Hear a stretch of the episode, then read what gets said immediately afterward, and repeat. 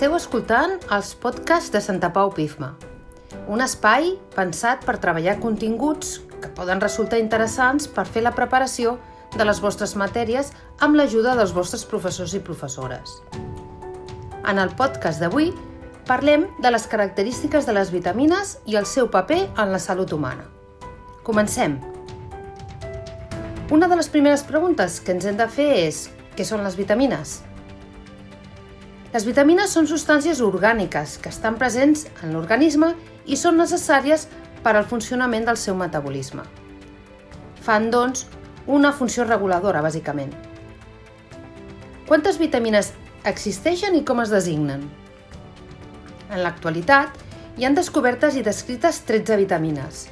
L'última es va descobrir l'any 1948 i des de llavors no se n'ha descrit cap més. Totes elles es van descobrir en relació amb les malalties que causava la seva carència. Per exemple, quan es va estudiar la causa del raquitisme, es va finalment associar a la falta d'una vitamina, la vitamina D. Quan es van classificar per primera vegada, a cada una d'elles se la va denominar amb una lletra de l'alfabet.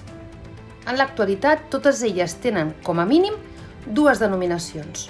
Per una banda, tenen un nom amb un o dos dígits, i per una altra banda també se les coneix amb una denominació extesa, que pot referir-se a la seva forma química o alguna de les seves funcions.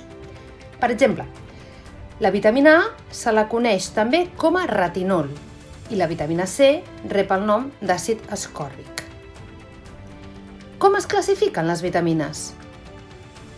Les vitamines generalment es classifiquen en funció de la seva solubilitat i així distingim dos grups, les liposolubles i les hidrosolubles. Les liposolubles són solubles en lípids i no en aigua. Són, per exemple, la vitamina A, la vitamina D i les vitamines E i K. En canvi, les vitamines hidrosolubles són solubles en aigua. Pertanyen a aquest grup les vitamines del grup B, la vitamina C. Aquest grup de vitamines, les hidrosolubles, són destruïdes ràpidament en els processos de cocció o per acció de la llum solar – què és una avitaminosi? La carència en l'organisme d'una determinada vitamina s'anomena avitaminosi. Aquesta situació pot provocar problemes de salut diversos. Per això, necessitem ingerir-les de manera exògena, és a dir, a través de la nostra dieta, perquè moltes d'elles no som capaços de sintetitzar-les. Quina quantitat de vitamines és necessària?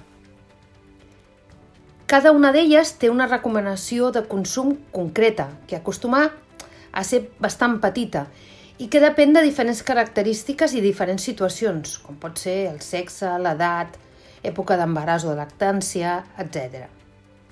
En general, amb una dieta equilibrada en la que abundin els productes frescos, podem obtenir totes les vitamines que el nostre organisme necessita.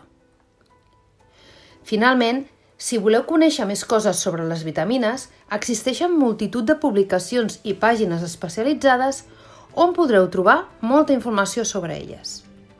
Fins la propera!